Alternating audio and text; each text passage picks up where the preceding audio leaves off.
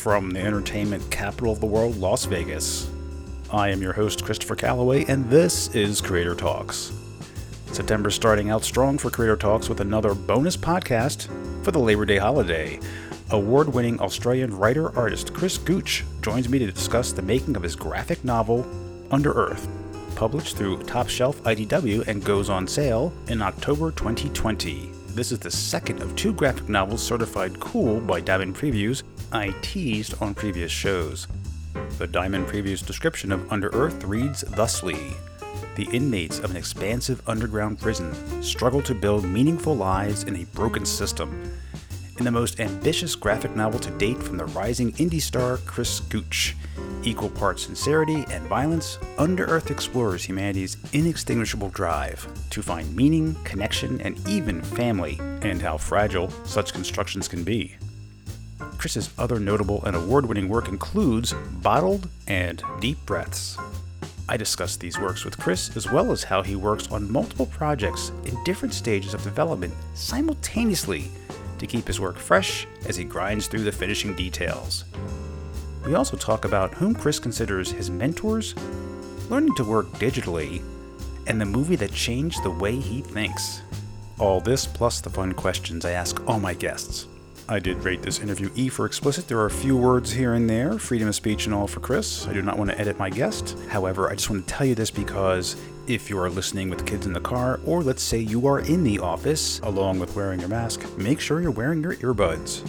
So without further ado, please join me in my guest from Australia, Chris Gooch, writer and artist of Bottled, Deep Breaths, and now Under Earth. Here now on Creator Talks.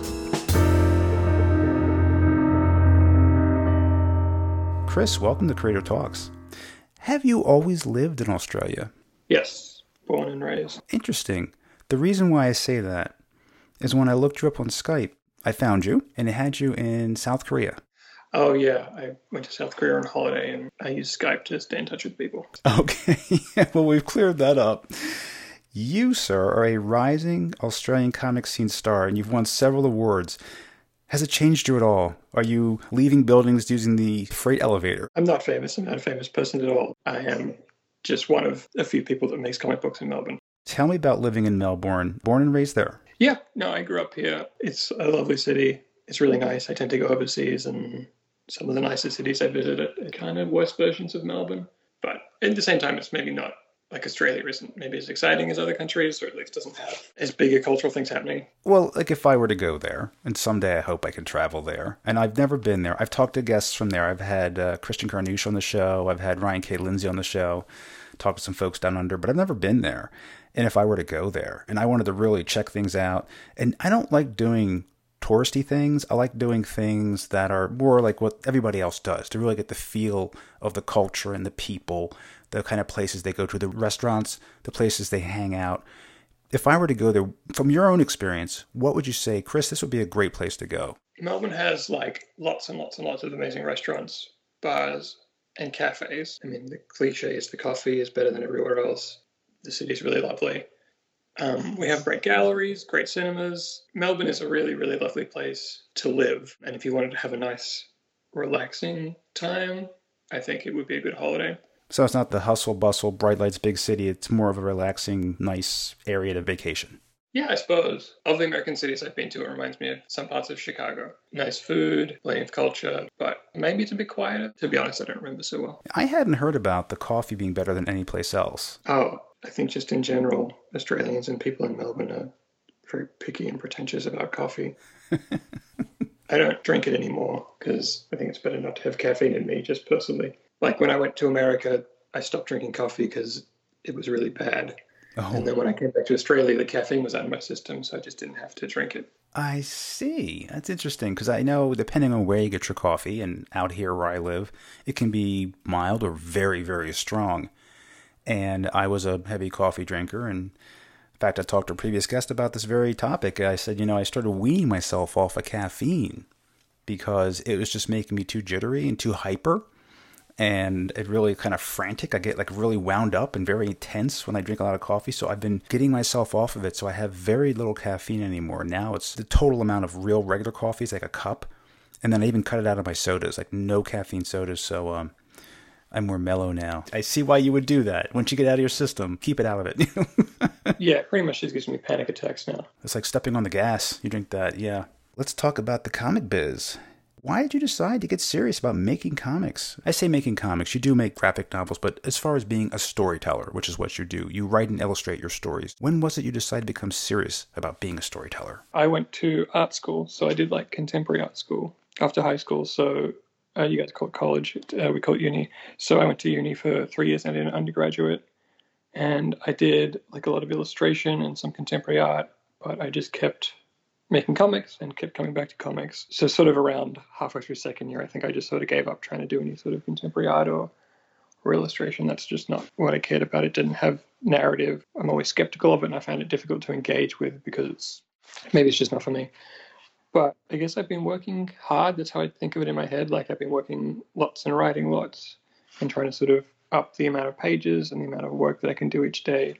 Probably since third year uni. So what that's like since I was 20, I just sort of format my life so that I have as much time to work on comics as I possibly can because that's what tends to make me happy. Who was a teacher or a mentor to you that really helped you along your way, that gave you some good advice as you were working at university? Well, as much as all the people who were at uni were very lovely, they didn't really know much about comics. I sort of went out of my way to try and be involved in the local comic scene and meet people through that. In Melbourne, Australia, even though we're kind of small comics-wise compared to other places, I think it's very rich. So I met people like Pat Grant and Warman. I think those were the two people whose comics were really amazing, who I really admired when I was like 19. And after uni finished, I was part of this thing called the Comics Art Workshop, which was really good, informative and encouraging. So it was like a 2-week intensive workshop where we went away to sort of like a deserted island, just workshop the comics that we've been working on, long form graphic novels that we've been working on. That whole group of people, probably the most formative or the most pivotal mentor experience I've had. So that workshop was like a retreat in a way, where you were cut off from everything else for a while so you can just focus on your work. Yes. It was organized by Pat Grant. I guess Pat, I definitely see Pat Grant as some sort of mentor. I definitely admire Pat like a lot. So him and Elizabeth McFarlane organized it. And it was going to a deserted island down the bottom of Australia. We flew to Tasmania, which is a tiny island off the bottom. And then we caught a ferry, which is going to another island called Moriah, which is an even smaller island. And then, yeah, we just spent 2 weeks on what was like a national park that used to be a prison colony, workshopping each other's work each day. So you'd read like 2 manuscripts a night, and then you'd spend like 3 hours in the morning and 3 hours in the afternoon discussing and workshopping them with everybody else there. That's an amazing place to go. That's very isolated. It must be pretty quiet, like being in a national park like that, and in the evening being able to look up in the sky and see a lot of stars and everything. Yeah, it was lovely. It was definitely isolating and freezing and great. They still have those retreats? So it's run by Pat and Liz, organized 3 of them 2 years apart, and they were each on a different island. That was their pitch. They sort of committed to doing 3. So there was one on Moriah Island just off to Tasmania, one in Indonesia, in Jogjakarta, and one up in Sydney on an island called Danga Island. Outside of the people you went to school with, on retreat with, in your groups, who else supported your decision, or how did the people around you in your life, your family, your friends who weren't artists, how did they feel about launching a career in art? My family's always been very supportive. I think a lot of friends that I went through high school with or friends I made in university probably aren't really very interested in comics because not many people are, or at least not many people read them regularly, fixated and obsessed. They probably care about my comics because they care about me, so they read them and are supportive. In that sense, I never had anything other than support from my parents. Of course, they don't necessarily understand comics. They're just like, oh, this is the thing that he likes doing and he's not destitute. Yeah, that's same for me. Nobody really understands why I like comics or why I do this, but hey, it seems to make him happy and he's still able to work and have a job, so fine. Yeah. Now, your early work, if I understand this correctly, your first graphic novel was Bottled. In 2017, that was the title of it, Bottled. It's an exploration of fame, friendship, and public image, and the darkness that lies just below the surface.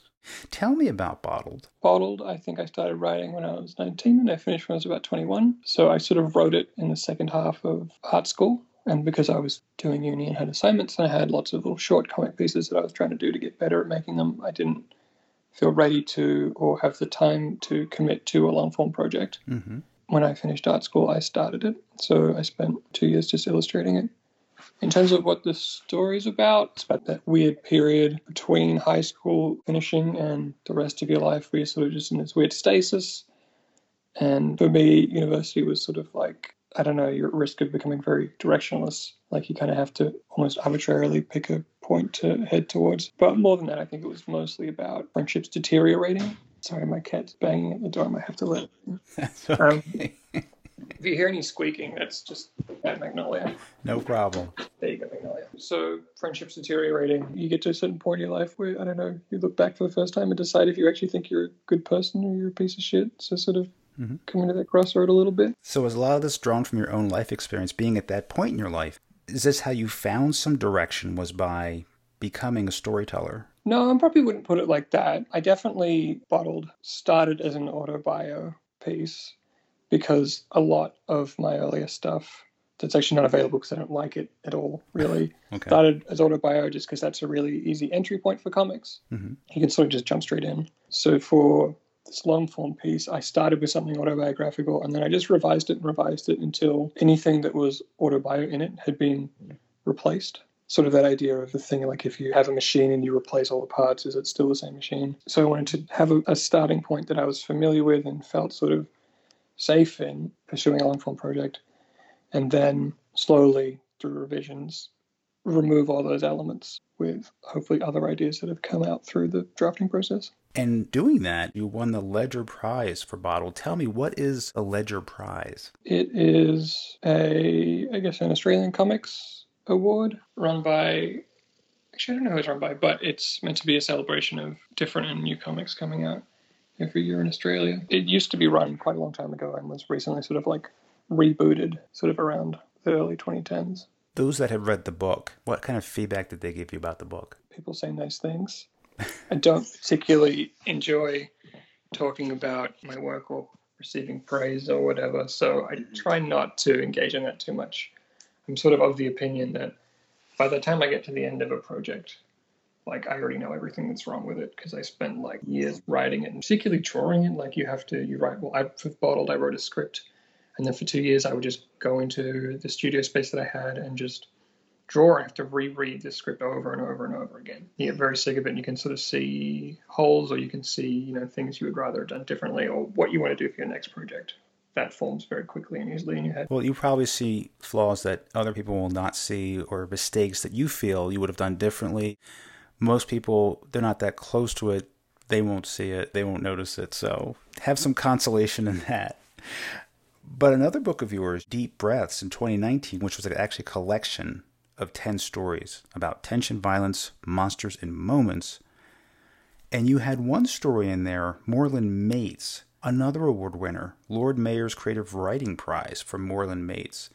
Tell me what that short story was about. It was a fictitious retelling of a support group for middle-aged men who were divorced and didn't know what to do with themselves. Fictitious Moreland Council, like a local government. I originally did it for VoiceWorks, which is a magazine that supports people under 25 in Australia. So it's largely government funded, and if you're under 25, you're invited to participate, and you can be paid for the work that you get approved. And all the staff is under 25 as well. So I originally did it for that, and then the Lord Mayor's Prize or whatever came up. It was lucky enough to win, which was nice. And what is the Lord Mayor's Prize? Well, the Lord Mayor himself turned out to be kind of a huge piece of shit. But the Lord Mayor's Prize is just one of many creative writing prizes that Melbourne, Victoria has, because that's something the city prides itself on, being very literary and having a lot of stuff open. There's like a lot of different variations. So the Lord Mayor's Prize has what? Nonfiction, fiction, poem, and then comic graphic novel as well. And I entered mine for the comic graphic novel, and the idea is if you win one of the smaller ones, you go into the running to win the grand prize or whatever. Now, not to take the eye off your success with winning this award, but who was this Lord Mayor that was a bad person? He was the mayor of Melbourne for a long time, and he groped people and made people uncomfortable. So a piece of shit. You wrote all the stories in the book, Deep Breaths? Oh, yeah. As a personal policy, I don't illustrate other people's work. And over how many years did you work on that particular collection? Is that over several different years you came up with those stories and then eventually put them all together? Yes. So when I first started making comics, I made a point and made an effort to sort of self-publish and put stuff out and go to zine fairs, because I think that's the only way to keep motivated, is to engage with a local community around you. And just throughout doing that, I had like lots and lots of shorts that were sort of like an individual stable pamphlets or little comics. Probably covers like 7-8 years of work. Yeah, I'd say that's about right. You have coming up Under Earth, and that's coming out through Top Shelf. This is a big one. This is a 560-page graphic novel, full color, I believe. And it's a story about a subterranean landfill prison. And there's actually two stories going on between the cover. We have a new inmate adjusting and two women trying to escape the prison to enact revenge. I thought it was interesting that you set this not just in a prison, but a subterranean landfill. Why a landfill?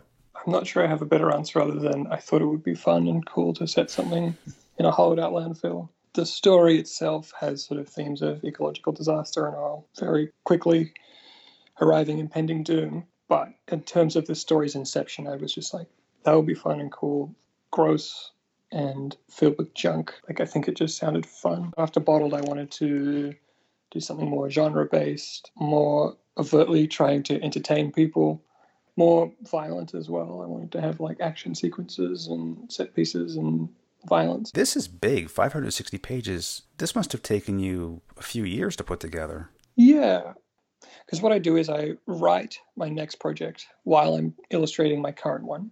So they do overlap. In terms of drawing the final art, it only took like a year and a half. But I'd already had something I did for Under Earth was, like I mentioned before, Bottled, I started with the script. Under Earth, I would make notes in like a journal or just on some blank A4 paper. And then I would go straight to thumbnails. So the idea was, because I wanted to make something more fluid and entertaining and sort of that would suck you in, I wanted it to be led by like images and sequences as opposed to dialogue, pictures leading words instead of words leading pictures. So I started out by just doing detailed thumbnail drafts, and I sort of was finishing those reiterations and rewrites on those as I was sort of wrapping up the process of doing the final revisions of Bottled and sending it off and all that stuff. So there's some overlap there. But I think if you wanted to tally it all up, it was probably like, 3 or 4 years. I'm very, very, very glad to have it done. That overlap of your work, that must keep it fresh and from being bedrudgery. You know, having divvied up your work in that way that you're kind of wrapping one up while you're starting the other versus just start to finish. It kind of keeps things moving along. Yeah, primarily the idea is what we were talking about before about having to spend time just staring at this thing you're doing for ages and ages and ages. And my experience is by the end of it, I don't want to fucking look at it. I'm sick of it. I hate it. And if I combined that with having to write it as I went, I just know that I would get stuck in this sort of infinite loop of revisions, reading a page and being like, I fucking hate this because I can't see it properly. I don't have any more perspective. I'm too close. And then just getting stuck, like revising into nothing or into blandness or whatever. So that's why I have that sort of approach of never starting something unless it's properly finished, like unless the story's really very thoroughly mapped out or ideally completely written, and then also writing the next thing while I'm drawing the current thing. With Under Earth, I mentioned a couple of the things that were happening in the story. What else should I know and people who might be interested in this particular story know about it before signing up? Well, you mentioned full color. Maybe I'll describe what the book looks like. So it's spot colors. So Bottled had a red spot color. Something I wanted to do with this one is, as you mentioned before, it's two alternating stories. So it's two stories running parallel in the same setting, in the same world. One story has a purple spot color and the other one has a yellow spot color. As these stories start to intercut and the characters start to meet each other at two key points in the book, the chapters start to merge and they have sort of a mix between the yellow and the purple spot color. So if you pick it up, you'll notice it's sort of like a yellow chapter, purple chapter, and then as it goes on, it starts to get more and more mixed. My intention was, I want to make comic books that my favorite comics that I own, that if I pick them up from my bookshelf and I sort of just flick through, I'll sort of start reading them, and then I'll sort of come to 10 minutes later and I realize, I've read 15 pages or whatever, 20 pages, just because it sucks you in. My aim is to make, with Under Earth particularly, make comics that are really easy to get lost in and really easy to just sort of read, essentially. So even though it's 560 pages, something, it's got lots and lots of pages, even though it's quite long, it should function as a really fluid read. That is my hope and intention, at least. Now, the books that you have on your shelf that you like to read through, the comics that you like to read through, that's what you're aspiring to do with your stories, is making them fluid, enjoyable to read. You know, even though it's a long read, it goes by very quickly and fluidly, I should say, not so much quickly. What are some of those books on your shelf that you've read that have inspired you to be a storyteller? I think probably early on my favorite artist was Dave McKean. Particularly Cages, I think, is my favorite. I'm not so into his painted work, which is still fantastic, but not my favorite. I really love his pen and ink stuff. Have you read Cages? I haven't read Cages. It's great. Definitely worth checking out. I think what's the most successful thing about it is the way that he illustrates and sequences out dialogue, the panel-to-panel interactions, so the panel-to-panel changes of the way body language and the way the characters articulate themselves and the way the image perfectly matches the word, matches the dialogue. It's phenomenal. I can't see anybody else that does it like that. Ever since I was a kid, I read a lot of manga. Full Metal Alchemist. Akira is one I was particularly looking at in terms of action sequences. Otomo is so amazing at having these really dynamic images where you can feel the impact. And it looks like you're looking at this moment in time that perfectly encapsulates sort of the person being hit in the face or something exploding or whatever. That's something that I tend to not find in American comics, or find them lacking. Probably because of the page limitations. You know, you can only have so many pages for the commercial Marvel DC stuff. I don't know. I mean, I can list some stuff on my bookshelf here that I really love, but I think would be the main two that were the primary influence, or Under Earth. Okay, well, I've written down Cages so I can check that out. I have not heard of that, and it sounds like I would be interested in something like that. It's another one that's like, you know, like a brick of a comic. Uh-huh. Like, it's very, very big. Now, when you do your work, you do the art portion of it, you draw in pencil or nibbed pen, and then you color digitally. Do you prefer to always do your penciling with a pencil or a pen, not digitally? You don't want to do your line work digitally? Well, it sort of changed from project to project. So for Under Earth, I did the thumbnails digitally, just with like a shitty Wacom, whatever you call the ones that don't have a screen. They're just like a little mouse pad that you draw on with a stylus. I did all the thumbnails for Under Earth digitally so that I could easily rearrange them, because like I said before, I was going straight to thumbnails, which means that you have to do lots of revisions, which is why it's on a grid, so I can easily rearrange everything. And then what I did was I printed those out, and the thumbnails that were like maybe had decent composition or were a little bit more detailed, I would use them as a basic pencil outline. But then from that point onwards, basically I went through pencils and then inks. Then I scanned, cleaned up, and did all the digital fills, because I would just connect the lines on the piece of paper and then fill them with the bucket tool in Photoshop to save time. And then I went through and I did the spot color. For my next couple of projects, I'm looking to experiment with the digital stuff. I have an iPad. I've been trying to learn how to use Procreate and all that stuff. But there is a learning curve. It doesn't quite feel natural. I don't quite feel like I have the same handle I have over it as I do with the analog stuff. As usual, you've already started your next project. Well, this one, Under Earth, is wrapped up, but you're currently working on one or two right now? Yeah, because Under Earth took so long, I ended up writing several. So I have a few that I'm just finishing writing before I commit to drawing them. And I have a shorter one. I was really looking forward to doing a shorter project. So I am doing or working on a horror comic at the moment. So that's what I'm after. Like, I'm trying to see if I can do the American serialized 20 pages per chapter thing, you know, just as an experiment. That'll be interesting, having that limitation set, and you'll have to set the pacing in such a way that you have your chapter breaks in 20 pages, because with the graphic novels you're doing, it's up to you how far you want to go, where you want breaks to be. You're not restricted in any way, so this will be interesting for you. Yeah, I'm hoping it'll be a fun sandbox to play in. You know, you create limitations and you can experiment within those and hopefully learn and improve. Is that something you would ever want to do, is a regular 20-page comic on a monthly basis, or are you much happier doing things the way you are now with a graphic novel or a short story and kind of mixing up the formats and the lengths the way you like to, or when do you feel you need to change? I don't think I would ever want to personally illustrate a 20-page per month thing, and definitely I'd never want to illustrate somebody else's 20-page per month thing. But I have been thinking recently about trying to do writing in that sort of area. Like, in terms of a practical approach, the only way I can really increase my output is by writing things that other people illustrate. I just can't draw anymore. I just can't draw any faster than I already am. I can't work any harder, really. I just kind of use all the hours I have already. And it seems like that commercial area is the only place where you can have somebody be properly paid, or at least paid a living wage, to illustrate something that somebody else writes. But I don't have any solid thoughts about that yet. That's just more fantasizing or wondering. If you were to write something for someone else to illustrate, being an illustrator, would you provide thumbnail sketches like you do now for your own work, or would you just leave it up to them? Yeah, I have a strong opinion about that, actually. So much more work goes into illustrating than writing. You can see it particularly in a lot of commercial superhero comics, really. So I think a writer should really provide detailed page breakdowns, as well as a library of visual images, of reference images. Like you say, oh, you want them to draw a factory, you should send them a folder with 10 factory photos so they don't have to do all that research themselves, because they're already having to illustrate everything. Also saves a lot of revision, going back and forth, like, oh, no, I meant this, I meant that, you know. Yes, I can imagine. We've reached the portion of the show where we kick back with the creator and ask you fun questions, Chris, just about yourself, to learn about you as a person.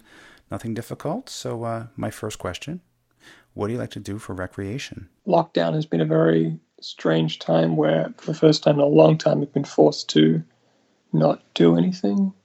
So I guess I just watch TV and read books and zone out, and then, of course, socialize with friends. So not particularly exciting. Let's think back to a favorite birthday of yours. What was special about it? And why was it a favorite, if not memorable, birthday for you?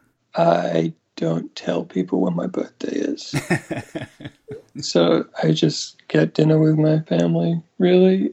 I have a thing about I don't like people knowing when my birthday is, which is just something I do or have. I get that. Like, I don't want people at work to know, even though they have it on file and they usually do something for anyone at work that has a birthday. I just don't want the fuss. I just don't want to be in the spotlight for that, That's exactly it. Back when you were a teenager, say 12 to 14 years of age, what posters and or pictures did you have on your bedroom wall? Oh, that's a good one. I used to have lots and lots and lots of movie posters. I used to get that magazine, Empire. I'm not sure if that's just an Australian one or if it's overseas. But they used to have a poster in them, like a movie poster, an old movie poster. So my whole bedroom was plastered in these sort of A3 movie posters. And I hadn't seen half of them, and I just thought they mostly looked cool. But in the end, it sort of worked out as being a watch list, ticking off all these sort of canon movies that I should eventually get around to doing, and I eventually watched them all. Do you have a watch list? Is there something? I mean, I actually do have a watch list myself of what I have watched and what I want to watch that I keep on my phone. Do you have a list you keep? Yeah, I use Letterboxd. Do you use that? No. It's like IMDb for pretentious people. So I just started using it. I just started basically keeping a film diary where I sort of rate and rank the movies that I watch as I watch them. Because of questions like these, really, where people are like, oh, what's your favorite movie? Or what's the last movie you watched? And I'd love film so much, but I always just fucking blank and never remember. Mm-hmm. I keep a watch list and I keep a film diary. Yeah, that might be a good thing for me to do, because I went on a noir binge a couple of years ago, and I still watch them, and I still have a whole bunch on DVDs that I have yet to get to. And I have the title and year it was made on my phone, but I'm like, okay, who was in it? Because I've seen so many now, I need to put a little description, oh, yeah, that's the one with. I've just seen so many. Yeah, I recommend Letterboxd. It's really great. I think it's a New Zealand company. Now, a hypothetical situation, you're stuck on a deserted island, only one book with you, a book just for pleasure, something you're interested in reading, not about survival. So if you had that time on an island, what would be the one book you want to have with you for pleasure? Maybe if you asked me, just for today, I'm sure it would change. I really love Miyazaki's Nausicaa. I mean, it's 14 books. Is that allowed to have Oh, if they're related, yes. Yes. Okay, yeah. Then Miyazaki's Nausicaa, because it's so long and it's so beautiful. And also it took him 10 years to, maybe longer than 10 years. It took him a long, long time to illustrate. So it's really interesting watching somebody's style sort of change over and over as they're sort of animating and becoming incredibly famous and well-known and revered. So that would be my choice. Another hypothetical. If Top Shelf were to make an action figure of you, what would be your accessory? I don't know. Probably my mobile phone, just because I'm addicted to it. And it would not be a happy accessory. Maybe a happy accessory would be a pen or a pencil or something drawing related. Now, in the real world, what is your favorite beverage? Tea? But yeah, one of those two. One of those two. Any particular kind of... You don't have to go mentioning brands, of course, unless you want to. No one's paying for it. Is there a particular kind of beer that you like? No, just cheap beer. That's okay. The one that I buy. Okay. Cold beer. Yes. Okay. Now, we talked about books. We talked about movies. Was there a book that you read or a movie that you saw that changed the way you think? It had a real impression on you? Yeah. There's been a lot. I probably watch more films than any other medium. I think Woman in the Dunes was an amazing film that really had a big effect. I know it's one of those films that you walk out of being like, fuck, I can't do that. I really wish I could do something that was as good as that. And it gives you sort of something to aim for, a point to try and improve to. And especially because I really like the themes and the way the story progresses. And I would really, recommend that movie. It's amazing. And what was the name again? Woman in the Dunes. It's a Japanese film. I'd not heard of that one. Okay. And what is it about you people don't know that you want them to know? I would get this question in corporate settings, and it'd be, tell people something they don't know about you. And I'm like, but I don't want them to know anything else, you know? But if there's something you wanted them to know, you wanted something out there about you, about your work, about the kind of person you are, what should they know? I often look very grumpy at zine fairs because I guess I probably got up early and I had to drag myself there. But I'm not actually grumpy. I think I'm somebody who looks a little bit more unimpressed or irritated than they actually are. If I look like an asshole, I'm probably just a little sleepy. That would probably be my thing. I understand. Because I look angry if I'm not smiling. It's like, what's wrong? I'm like, nothing. What is it? I'm thinking. I'm just thinking. Okay, look, I'm smiling now. So I have to put on the happy face. Otherwise, I look like I'm frowning. But I'm not. I had an English teacher like that in high school. And he says, look, this is just my face, okay? I look like I'm not too happy, but this is the way it hangs on my face. This is it, okay? So I'm fine. So I was like, oh, okay. All right, well, that's how I feel. Well, Chris, it's been a pleasure having you on. And the title of the book is Under Earth, coming out through Top Shelf. And by the way, in the Previews catalog, that is listed as Certified Cool. So you had a nice big page there in the catalog. That was nice. I saw that, yeah. Well done, sir. And that's coming in October. Folks can still get their orders in now for this lovely spot-colored, full-size graphic novel, 560 pages. Order now. Chris, thanks so much for being on Creator Talks. Thank you for having me. It's been lovely. All right, listeners, I'll be back in just 2 short days. My guests will be Cynthia and Sanford Levinson. They have a graphic novel coming out, Fault Lines in the Constitution. Now, this originally came out as a book for young adults to explain the Constitution and connects the decisions that the framers made back then to some problems we still have today with the Constitution. And what I mean by that, there are certain things that maybe the framers could not foresee or didn't want to be very specific about that today causes some problems. Cynthia and Sanford give us examples of those problems and how those are handled by other countries and other states under their constitutions. So just to be clear, this is not a left side of the aisle or right side of the aisle conversation. This is how the Constitution was drafted by the framers, the compromises that they made, and how it might be time for certain things to be updated in the Constitution. Now, if that puts you in one camp or the other, that's fine. Just keep an open mind, listen to the conversation. You'll learn a lot about the Constitution, and perhaps some things you didn't know about it. The graphic novel itself is illustrated by Ali Schwed, and we'll learn what Cynthia and Sam's connection is to Ali. We also discussed 2 other books of Cynthia's, The Youngest Marcher, the story of Audrey Faye Hendricks, and the multi-award-winning We've Got a Job, the 1963 Birmingham Children's March, which tells the story through the lives of 4 children. Both books are very relevant to what's going on today, so please join me for my interview with Cynthia and Sanford Levinson. Meanwhile, you can follow me on social media, Facebook, Twitter, and Instagram at Creator Talks Pod. That's at Creator Talks Pod for direct correspondence with me. Email me at creatortalks@gmail.com. That's creatortalks@gmail.com. And I'll make the plea I make every show. Please rate and review the show on Apple Podcasts. That goes a long way to helping the show stand out among the plethora of podcasts out there. And the next best way is to tell a friend about the show, Creator Talks, the comic book interviews. And again, thank you all for listening. I know you have a lot of choices for your entertainment, not just among podcasts, but among television, streaming, movies, DVDs, etc. Thank you again for spending time with me and my guests today. For Creator Talks, this has been your host, Christopher Calloway. Until next time.